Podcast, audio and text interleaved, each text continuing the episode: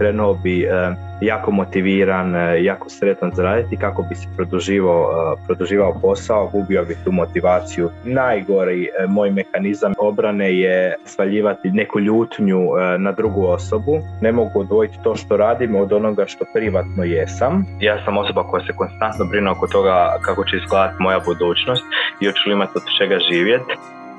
Dobrodošli u CDVita podcast Budi dobro, budi C. Živimo u kulturi prezaposlenosti, no moramo li zaista biti toliko zaposleni? Ako zbog silnih radnih obaveza nemamo vremena niti odahnuti, kako ćemo uopće zadržati visokom našu radnu motivaciju i strast prema svom poslu? Naša psihologinja Tijana Debelić razgovara s 27-godišnjim Markom o važnosti razvoja zdravijeg odnosa prema poslu kako bi izbjegao burnout i sačuvao mentalno zdravlje. Marko radi u filmskoj industriji i često je na rubu da pređe granicu zdravlja, iako je to opće prihvaćeno u njegovoj radnoj okolini. Koji je problem koji nam donosite? Pa evo, mislim da bi radio sa puno opterećenja i krenuo bi jako motiviran, e, jako sretan za raditi kako bi se produživao posao, gubio bi tu motivaciju i bio sve umorniji, nervozniji i uh, ljuči nekako na sve što se događa oko mhm. mene. Da li trenutno imate e, takav problem? Da li je to nešto se ponavlja kroz vrijeme? Pa mislim da je to nešto što se ponavlja dijelom zbog prirode posla koji radim, koji je zapravo honorarni i, i ciklički. Nije samo konstantan rad, nego postoji period rada uz period e, odmaranja odnosno e, nerada. Tako da jedan od problema možda tog posla kao za mene i ljepota je da je intenzivan užasno dok se radi, ali ta intenzivnost može dovesti e, zapravo do nekog zasićenja i, i umora. Ako vas dobro čujem, znači vaš posao, to je priroda posla je takva da zahtijeva neke cikluse, tako, koji onda zapravo... Pa da, evo recimo da radiš na nekom projektu koji traje tri mjeseca, radiš 12 sati svaki dan, 6 dana u tjednu sa, sa jednim e, danom pauze. A obično je to i više, po 14 ili 15 sati. I to su znači visoki radni zahtjevi, je tako rekli bi? Visoki su poslovni zahtjevi, e, posao jako puno ovisi o tvojoj reakciji. E, mislim da postoji neka kultura E, zezanja i e, kultura e, toga da treba raditi što više i da se zapravo ne smije žaliti što radiš takve sate. Što ste mi spominjali da znate izgubiti motivaciju, da budete umorni. Mislim, koje su zapravo neke posljedice kad se nalazite u takvoj fazi? Najgori moj mehanizam obrane je ili nošenja sa stvarima je svaljivati neku ljutnju na drugu osobu u mhm. nekom hjerarhijskom lancu i to je nešto što sam radio radio na početku svog nekog profesionalnog života, ali nešto što pokušavam zapravo smanjiti i pokušavam kontrolirati. Mislim da je bitno sebi uspostaviti neke e, mjere mentalnog čekiranja, shvatiti kako se osjećaš, zašto i kako to možeš adresirati. Kad imaš slobodan dan, taj jedan, onda ga e, lijepo iskoristiti e, za brigu o sebi. Ili pokušavam ako radim puno sati dnevno, svaki dan uzeti nešto malo vremena za sebe, za uh, mental health uh, time of the day, nekih sat, dva svaki dan gdje ne radim ništa. I meni zapravo nabrajate neke pozitivne tehnike i strategije, ne, koje vi već ste do sad samostalno osvijestili ili uz nečiju pomoć, nešto ste učili, čitali, jeste već bili kod psihologa na razgovoru? Trenutačno idem na psihoterapiju. Uh, ja sam prije studirao medicinu, tako da kao upoznat sam sa psihološkim zdravljem na neki način. Mislim da je moj problem što ne mogu odvojiti to što radim od onoga što privatno jesam i sve što radim u svoje privatno vrijeme, odnosno što bi mi prije bio hobi, uh, služi svrsi uh, nekoj profesionalnoj, ako to ima mhm. smisla. Zapravo vaš je život prožet s radom, ne? jer ono što je vaš osobni interes je i vaš posao. Da, Mislim što zna biti mhm. intenzivno nekad i mhm. nekad se stvarno znam požaliti ovoga što mislim da više nemam hobi neki. E, ne znam je li to ono kapitalistički način razmišljanja ili sam samo ja utjecan time da postoji kapitalistički način razmišljanja o tome da sve služi napredovanju um, mhm. u tvojoj karijeri. Da se sve treba pretvoriti u neki skill. Vjerujete li vi to? Ne, ali nekad se znam uhvatiti da to radi. Da li biste za sebe rekli da ste jako ambiciozni? Da. Zapravo kroz svoj posao vi često prolazite različite faze. Tako čujem da ste se naučili jednim dijelom nositi sa, sa prirodom tog posla, znači sa zahtjevnošću. Da li ima nešto što još recimo niste uspjeli samostalno i što je to što vam još u vašem poslu, posebice kad radite za nekog drugog, je tako, jer tu vjerujem da moramo odijeliti. Jedna stvar je kad radite svoje projekte vlastite, a druga je kad radite za nekoga, ne? Da. Kad radite za nekog, recimo, kako se onda nosite sa prirodom svog posla? Kako to Mislim izgleda? da je stvar koju nisam naučio i koju moram i koja će mi puno e, pomoći u životu je da se zauzmem za sebe i da kažem ne u nekim trenucima i u nekim e, zahtjevima e, od ljudi. Uvijek me tu strah da ako ja kažem ne, pošto radim honorarne poslove, da me ti ljudi neće zvati, da neće imati posla nakon toga, tako da pristajem na neke uvjete koji možda nisu dobri ili izvedivi u tom trenutku i onda što naravno može dovesti do, do, do burnouta. Da li ste pristali do sada na neke takve uvjete?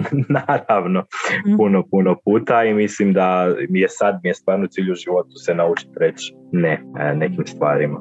Tijana kroz razgovor pokušava osvijestiti Marka o negativnim posljedicama stresa te utjecaju brzog načina života i konstantne ubrzanosti. Saznaje od Marka da je kao bivši student medicine upoznat sa zdravim i efikasnim tehnikama za nošenje sa stresom. Ono što Marko još nije uspio i što bi volio naučiti jest kako reći ne. Što ste uvidjeli da ste odlučili sada da vam je cilj ipak reći ne? Unatoč tom strahu da možda vas neće zvat nakon toga. Mislim da čovjek treba u životu znati što je sposoban napraviti i koliko vrijedi i mislim da je stvarno e, ono najgori ovaj e, kapitalizam e, kod nas da ljudi žele za određene novce da ti obaviš sve.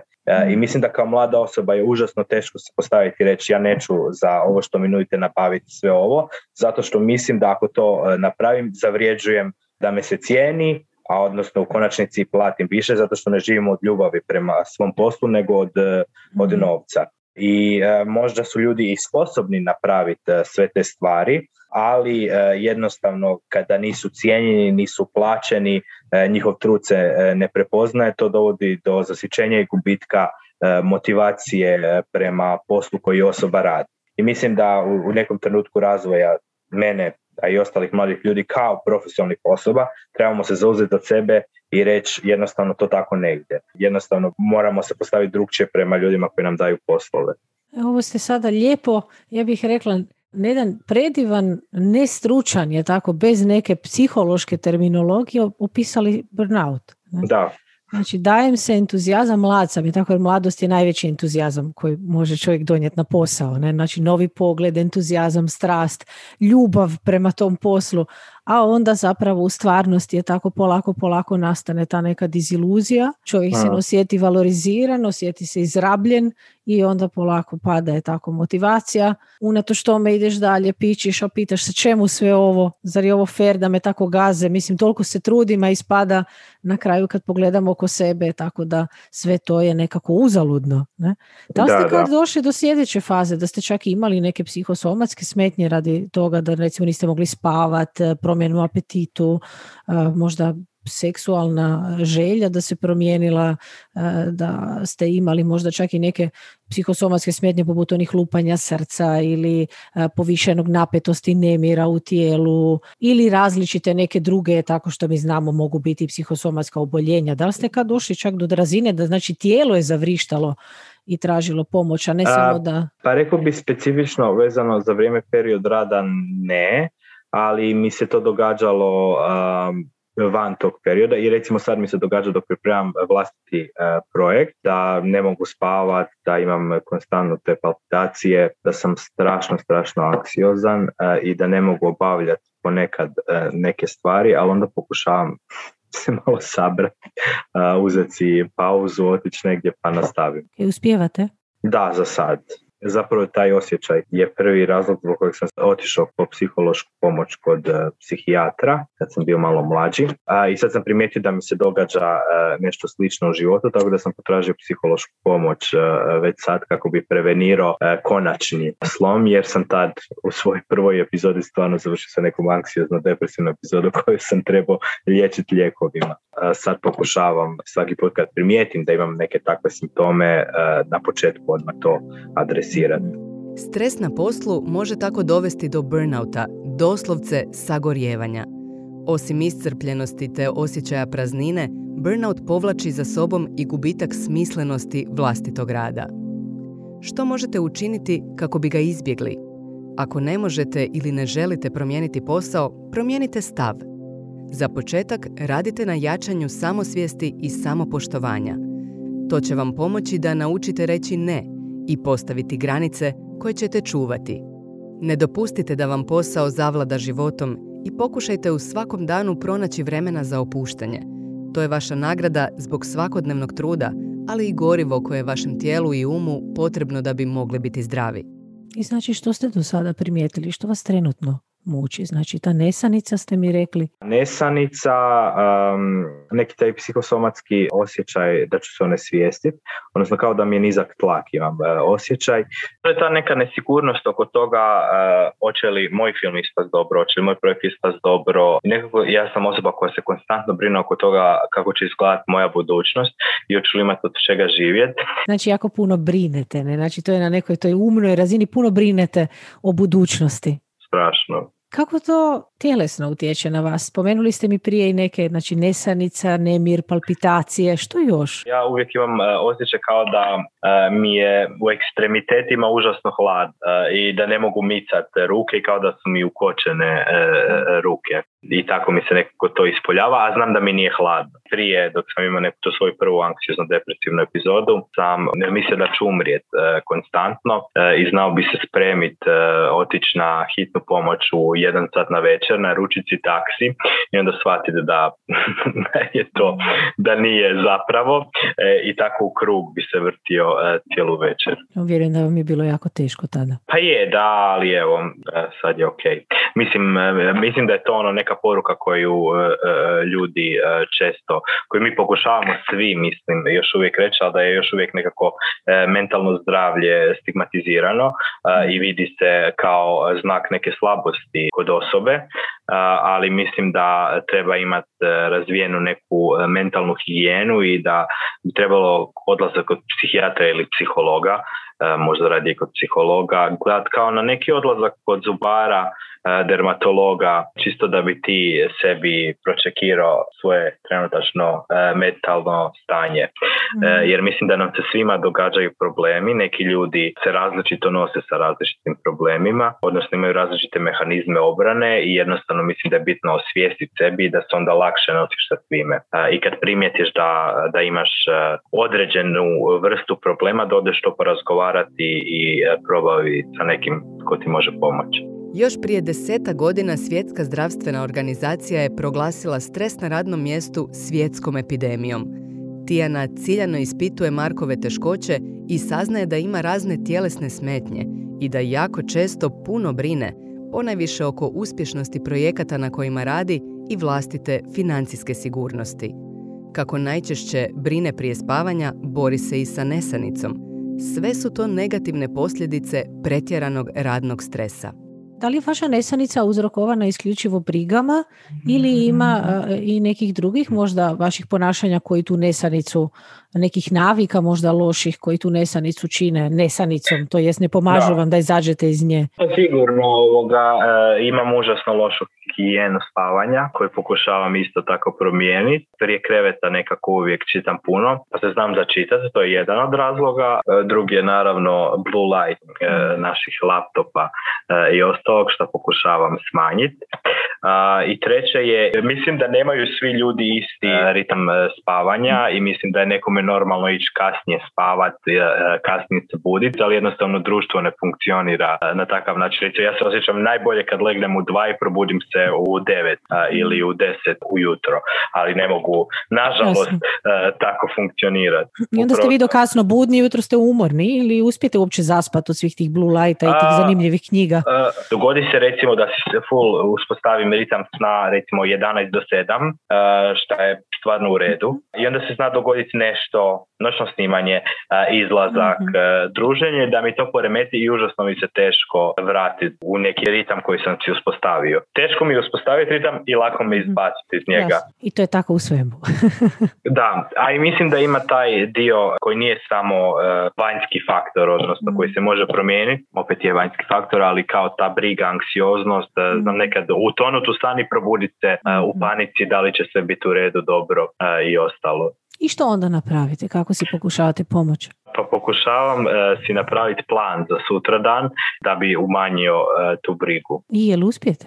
Kako kad? Nekad da, nekad ne. Kad vam je najteže? Kad radim s nekim novim, jer kao mm radiš sa različitim firmama i kad radiš s nekim novim, e, ne, ne znam je li to tradicija u našem poslu, pa nekako te uče ne smiješ nikad reći ne na početku e, ili da ne možeš, pa onda e, pristani na sve, pa poslije se dogovaraj. Ali sad isto ne želim da ispadne da su svi ljudi bezobrazni, da se samo želi iskoristiti, uopće to nije tako, ali isto postoji neka prirodna progresija u tvojoj karijeri koja se treba dogoditi. Tako lijepo rekli, tako, možda čak više nego li da nas neko osobno želi iskoristiti, nekad se neka kultura stvori. Mi jesmo danas u jednoj kulturi, vi ste već par puta iskoristili riječ kapitalistička, produktivnost, efikasnost, iskorištavanje resursa, ne, mi zovemo ljude ljudski resursi, mislim, naravno, jesu ljudi ljudski resursi, ali resurse mi trošimo.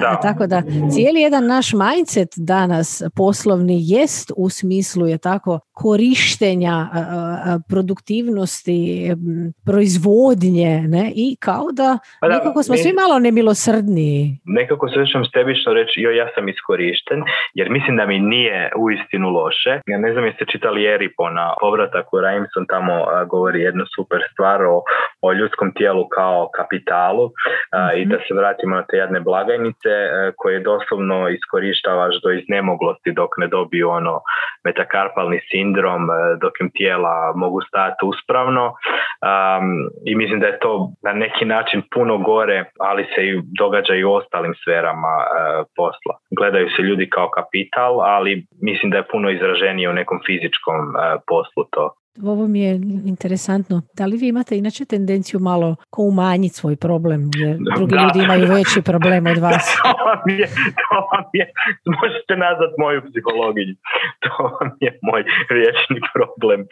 Jer nekako baš mi je prošla poruka, ono je, možda je meni teško, ali ima nekako me puno teže. Je, je. Sad puno raspravljamo zapravo, ja i ona o tome, uh, da je uvijek kažem, ma dobro, nije to sve tako loše. mm Ok, to jest ta neka vaša borbenost, vaša snaga duha, vi zato i pičite naprijed, ne, unatoč svemu i unatoč svim ovim teškoćama do danas. Pa da, ja sam nekako cijeli svoj život bio uh, underdog, e, takozvani, i ovoga, i uh, sve što sam u životu naumio, mi je neko rekao da neću uspjet, uh, i onda bi ja to uspio. Dijelom zbog inata, dijelom zbog ne znam čega, ali kao nekako relativiziram možda svoj problem u odnosu na druge. Ali opet, to je onaj glupi argument neko je u Africi gladan, zašto tebi loše? A, loše mi je. Mislim, svako ima svoj e, problem. I nijedan nije je tako ni, ni važniji, ni manje važan od onog Ni manje važan, naravno. Ono, mislim, postoje osnovne potrebe u životu koje si trebaš zadovoljiti. E, glad, e, spavanje, seks, ali ovo ostalo je, mislim, isto tako bitno za neku sreću. Mogli bismo reći da je perfekcionizam bolest modernog doba – ide ruku pod ruku sa filozofijom uspjeha. Najveći problem takvog mindseta jest da je on ne samo nerealan, već i neodrživ. Ono što se nažalost ne prenosi jest prava i realna slika uspjeha, a ona je satkana od puno neuspjeha. Samo opažajući ono što ne funkcionira, otkrivamo što funkcionira. Oni koji nikada nisu pogriješili, nikada nisu ni došli do važnog otkrića – zato sljedeći put kada osvijestite svoju potrebu za kontrolom, jer se kao i Marko bojite da će se bez vas sve raspasti, ili svoj strah od neuspjeha, ili pak stav da ako nije savršeno, nije dovoljno dobro, recite sebi stop. I nastavite se dan po dan boriti da dođete do svog cilja. Nekada ćete ići par koraka unaprijed, pa tri unatrag. Nema prečice. Imate veliku potrebu za kontrolom? Da, imam potrebu za kontrolom i ne mogu je se riješiti. I mislim da ni ne smiju. Mhm, jer ako je se riješite, što će se desiti? Ako ju malo smanjite, ajmo reći ne riješite, ali ako ju malo smanjite. Strah me da trenutak kad ja smanjim i izgubim kontrolu i rekao bi nadzor uh, nad svime, da uh, će se sve raspasti. Kako to zamišljate? Kako to izgleda to raspadanje? Da neće se riješiti lokacija za snimanje mhm. filma. Zato što ne ovisi o mene, nego ovisi o nekoj drugoj osobi, pošto ja nisam ovlašten da bi to riješio. I recite mi da ste imali takva iskustva? Kakva su vam najčešće iskustva? E, e, kako e, krećem više u svoje autorske neke projekte, mm. okružujem se sve više s ljudima kojima mogu vjerovati i kojima vjerujem i to su jedan ruk, u jednu ruku ljudi koji su slični meni i malo su perfekcionisti i vole da je sve e, savršeno dobro i ne mogu raditi lagano. S druge strane radim s nekim novim e, ljudima koji mislim da ne ispunjavaju e, moja očekivanja. Mislim da ja mogu postaviti za neke ljude previsoka očekivanja mislim da je neki uzajamni osjećaj burnouta i s jedne i s druge strane. Rekli ste ovaj, koji su savršeni. Što znači savršenstvo? Ma ne, ne, ne mislim kao sa, sa, savršen u smislu sve, sve dobro. E, mislim da treba dopustiti sebi uvijek da pogriješiš. To je nešto što sam naučio ja od poslodavkinje koja mi je jako puno pomogla u tom načinu nošenja sa stresom i o tom rekla u svakom poslu neko nešto griješi, uopće to nije problem ako pogriješiš, napraviš neku pogrešnu stvar, bitno je da kažeš e, ovdje sam pogriješio, pokaži mi E, kako se to radi. I pokušavam se ja nekako tako isto postaviti. E, svi mi još uvijek učimo, radimo i učit ćemo cijeli život. E, mislim da nikad nećemo biti savršeni, ali samo je stvar volje za time da želiš mhm. raditi i učiti. Ja onda tu ne čujem perfekcionizam, zašto sam vas to pitala, jer ovo mi zvuči kao težnja ka izvrsnošću ili nešto napraviti najbolje što se može, ali ste svjesni da. granica unutar toga. Pa ne, svjestan sam da postoje naravno granice i da nisi nikad završio sa svojim bilo šta kad radiš, svaki put i sve bolji i bolji. Ali naravno želim da sad ispadne ne možda savršeno, ali najbolje što može biti. Najbolje što možete u tom trenutku napraviti, ne? Od onoga što imamo uvjete. Mislim, da si kažem, to je ono što si ja govorim, to je mehanizam nošenja, ali bi ja htio da je savršeno. Ok. Jer ako nije savršeno, onda nije dovoljno dobro.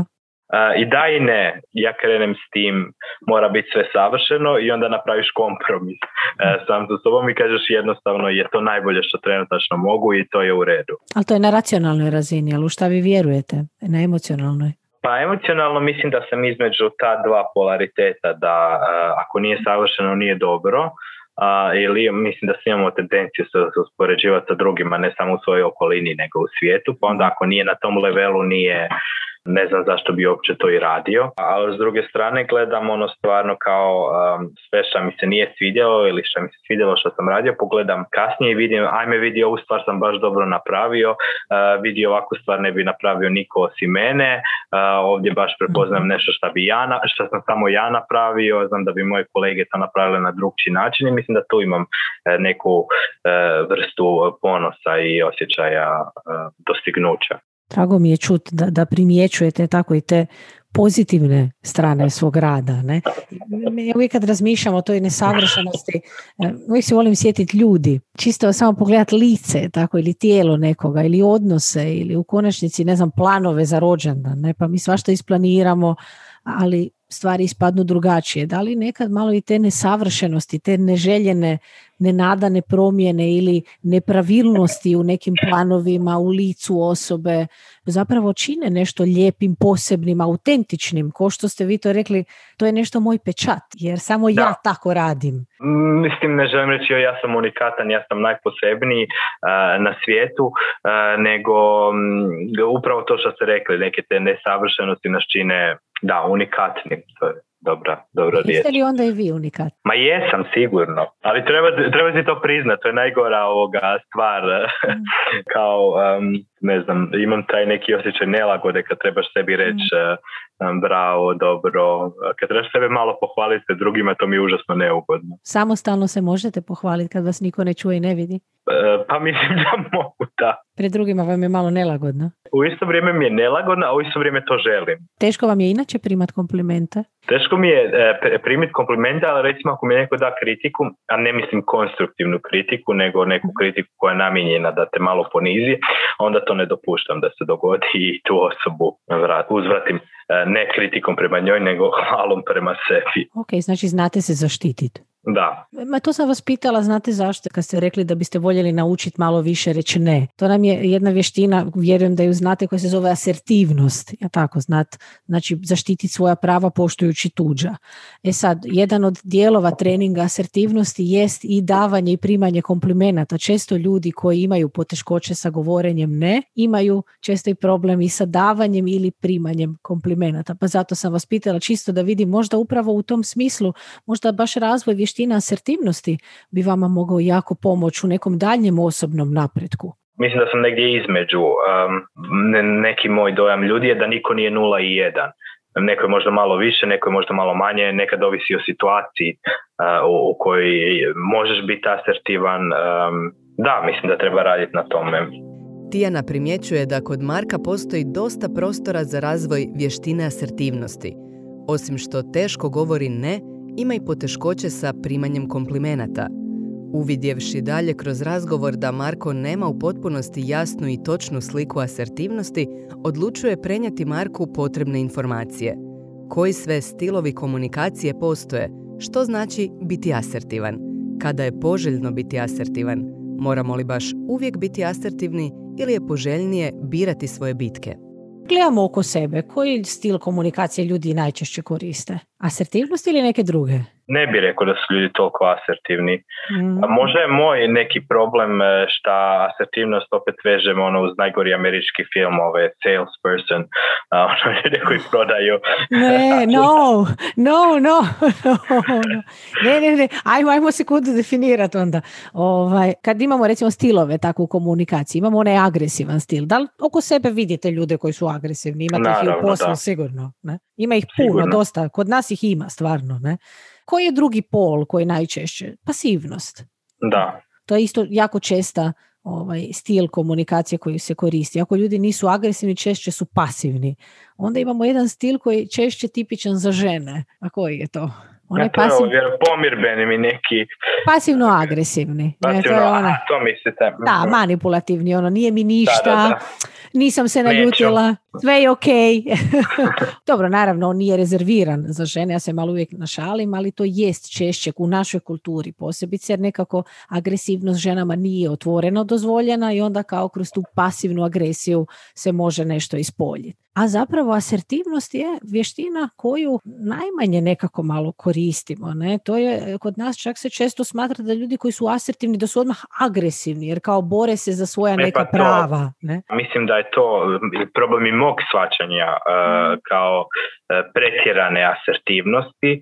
U isto vrijeme si agresivan, pasivno agresivan, asertivan i, i, i pasivan. Sve si u jednom ovoga i u različitim uh, situacijama se različito uh, nå, i mislim da trebam, trebamo biti asertivni na način ako znamo da nešto zaslužujemo, za to se trebamo izboriti. A, mislim da je ovo što ja vidim kao neku negativnu asertivnost da se zaboriš za nešto što ti ne pripada i guraš se negdje gdje ti nije mjesto, to je zapravo agresivnost u komunikaciji. Nama je zapravo jako bitno razlučiti što svaki stil je tako u sebi ima. Pa rekli bismo da agresija kao stil komunikacije u sebi nosi nepoštivanje tuđih prava i izdizanje vlastitih prava iznad tuđih. U pasivnosti mi izdižemo tuđa prava iznad svojih i ne poštujemo i ne uzimamo u obzir vlastita. Izbjegavam pasivno agresivna, to nam je manipulativni stil, znači njega uopće ni ne diramo, u njemu ne poštujemo nikoga, ni sebe, ni drugoga.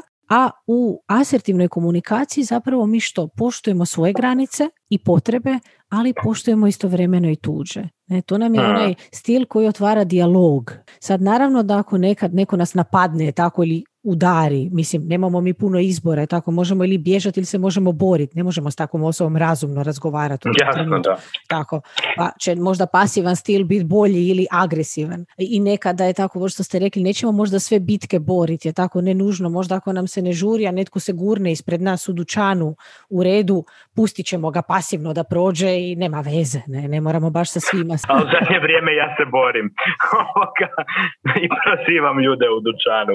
Ok, E sad, tu nam je pitanje energije, je tako. Zapravo, uvijek kažem, asertivan stil je onaj stil gdje je dobro i korisno i poželjno ga koristiti. Da zaštitimo naša prava, naše prave potrebe. Tako, ako neko pogazi ono što mi jesmo, ako neko e, prelazi naše granice, da ne dolazimo do burnouta. Naravno, sad ja ne želim da ovo zvuči romantično, ono što ste vi lijepo rekli i što, mislim, ja sam svjesna, mislim, nije da sam ja s kruške pala i u konačnici poduzetnica sam i ono, i radila sam prije i za druge ljude i znam koliko je teško nekad reći ne i koliko e, nenužno šef mora imati razumijevanja i koliko nekad nemaš izbora, je tako, jer moraš ostati na nekom poslu i niko te ne pita jer imaš doma ili neku djecu ili imaš neke režije za platiti, imaš ono što se zove život. I, i, i teško je u, u cijelom tom je tako malju i toj ne, drobite taj život zapravo teško je nekad se za sebe izboriti. Naravno da. Ne? ali naravno, je možda bitno naučiti upravo zato pronaćite i prepoznate svoje granice i zaista možda nekad čak i na uštrb toga da ćemo neko vrijeme biti bez para, ako nas posao zaista toliko ubija, ako zaista taj šef je toliko grozan, ako doživljavamo mobbing, ako vidimo da imamo već smetnje, anksioznost, paniku, depresiju, možda stvarno je vrijeme je tako nekad da. Reći ne. mislim, ono. Pošto pričamo o burnoutu, mislim da se dosta ljudi često koncentriraju na posao. A, mislim da se i studentima može e, dogoditi e, jako veliki e, burnout. E, evo, pogotovo sad dok je bilo ovo, ovo vrijeme korone i sam sam primijetio mhm. neke simptome burnouta u smislu mhm. konstantne online komunikacije i, i povećanog obima obaveza na koje nisam navikao jer u smislu pošto nisam smo mogli imati predavanje uživo, morali bi raditi sažetke nekih tekstova i onda bi po cijele dane, pošto nismo smjeli govorimo onaj prvi naš lockdown, mhm. ne bi smio izlaziti iz kuće, e, sva zabava, sve informacije, a onda i fakt je dolazio preko ekrana. Mislim da je jako puno ljudi tu doživjelo neki burnout, uključujući mene jer nisam uspio obaviti e, dio obaveza koje sam e, trebao obaviti i morao sam neke predmete prebacivati i slušati ponovno u, u, u ovoj godini sada. Odlično ste to primjer dali, da. Znači vi ste to osobno doživjeli. Da, mislim da je to jako puno i znam puno kolega koji su to doživjeli da im je bilo jednostavno preteško. A, mislim da profesori, čak ne bi rekao da je opterećenje bilo toliko veliko, nego opterećenje nije bilo u skladu sa onim što se događalo u svijetu. Jer mislim, teško je nakon toga što smo, sad je možda COVID malo ga gledamo bezopasnije, nego što smo ga gledali, manje opasnog nego što smo ga gledali tada, pa smo imali onaj potres i mislim da je tu ljudima jednostavno trebalo vrijeme. Jasno. I mislim da je još gore ljudima koji su mlađi, koji imaju 18-19 godina, koji su te krenuli na paks, jer nekako stvoriš opet osjećaj, osjećaj neke zajednice. Imaš stvari kroz koje prolaziš skupa sa ostalim kolegama, a sad si zapravo ostao nekako sam i bez ikoga. Ti i tvoj laptop. Da. To je zaista otežalo i studentima. To ste lijepo primijetili. Ja imam dosta studenata u ovoj godini na terapiji, više nego li inače. Tako da mm. definitivno ovaj, je narasla ta potreba za pomoći. Ne? I puno je tu se toga promijenilo, život se okrenuo naglavački, a posebice u tim godinama kad čovjek ima nepresušnu tako potrebu za druženjem, za bivanjem s kolegama, malo je drugačije kad čovjek ima obitelj, ne? nego kad si mlad. Da, da, slažem se, da. Mislim da je to dosta na ljude utjecalo. I mislim i što se vidi po načinu na koji se ponašamo, to druženje na HNK, takve neke stvari, mislim imaju sve svoje zašto i zato ne mogu ljudi biti mm. doma zatvoreni konstantno. I mislim da općenito ono, neka poruka, ja sam se često znao osjetiti pritisnut svojim fakultetskim obavezama i da ih nisam sposoban ispuniti, zato što općenito postoji zacrtan put koji bi ti trebao kao student proći i neke stepenice koje trebaš ispuniti u određenom vremenskom roku e, i gdje nas se uči moraš završiti faks tad i tad e, unutar tih pet godina e, i ne dopušta se prostor da to bude malo prilagođeno. Zašto ako ja mogu raditi i studirati ili ako moram raditi i studirati ne bi studirao sedam godina umjesto pet. Mislim da si to ljudi trebaju osvijestiti kao, kao neku stvar. Stres ne pita za dob, baš kao ni COVID. Kako je uletio u naše živote, u potpunosti ih je promijenio. U cijeloj toj priči i studenti su bili primorani ponijeti svoj teret. Sate i sate proveli su zatvoreni u svojim sobama, daleko od kolega i profesora, u borbi sa demotivacijom, teškoćama koncentracije i bezvoljnosti. Zatrpani obavezama i rokovima, u nedostatku prilika za druženje, rekreaciju i zabavu, mnogi od njih došli su čak do toga da potraže stručnu pomoć zbog raznih psihičkih smetnji. Što za iz ovog susreta možete za sebe izvući? Pa dvije stvari. Mislim da je jedna stvar e, da treba raditi na e, načinima komunikacije i postati e, malo asertivniji, a druga stvar je koju si uvijek pokušavamo osvijestiti na terapiji i koju mislim da ljudi trebaju osvijestiti bilo kada, da je u redu ne biti dobro i da je u redu reći da ti nije dobro i priznat da ti treba pomoć.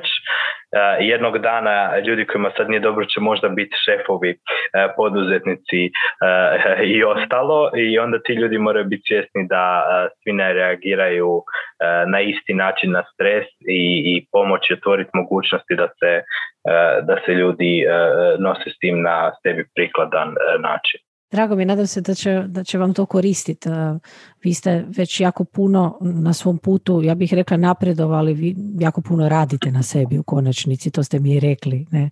Jako puno čitate, učite, to je nešto što vas zanima i sigurna sam da ćete ove neke je tako male još dorade onako rašpanja koja, nekih tih uglova koje vas muče vjerujem da ćete putem to sigurno postići život je dug, vi ste još mladi ovaj, zaista. Hvala vam koliko toliko ovoga. Pa je, mislim da je neka stvar uh, specifično vezana i za burnout i za sve je da imamo potrebu tražiti uh, pomoć kad nam je najgore i tad ima najmanje potencijala za to da naučiš i promijeniš se.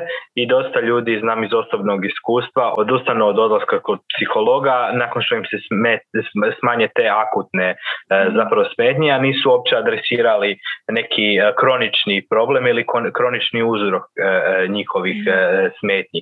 Mislim da je to bitno da ljudi osvijeste da treba ako postoji kapacitet u tebi za promjenu kontinuirano ići i adresirati problem i graditi mehanizme obrane i zaštite od takvih situacija i nošenja sa stresom. Zapravo govorite o prevenciji i otpornosti. Da, je tako. tako je, da. A ne o gašenju požara, nešto burnout na kraju je jest, kad izgorimo i to je onda već nekako kraj i onda se stvar zapravo zakomplicira. Bolje ovo kao što vi kažete reagirati ranije, prepoznati simptome i potražiti pomoć na vrijeme.